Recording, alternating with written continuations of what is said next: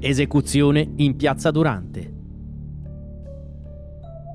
Enrico Pedenovi è un bersaglio facile, un tipo abitudinario che ogni mattina esce dalla sua abitazione e prima di recarsi al lavoro si ferma all'edicola di fianco il distributore di benzina in Piazza Durante per comprare la sua mazzetta abituale di quotidiani.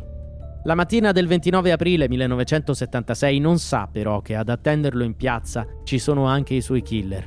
Lo seguono da tempo, ben conoscono il suo itinerario abituale e hanno già deciso come e quando colpirlo.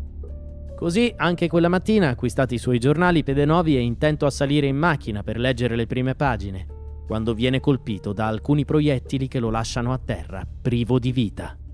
Enrico Pedenovi viene ricordato come un tipo mite e innocuo, ma anche come il consigliere regionale missino, e questo che lo ha subito inserito nella lista nera di Lotta Continua. Il suo delitto troverà giustizia solo nel millenovecentottantaquattro, nell'ambito del processo a Prima linea, che vide alla sbarra numerosi appartenenti all'organizzazione terroristica.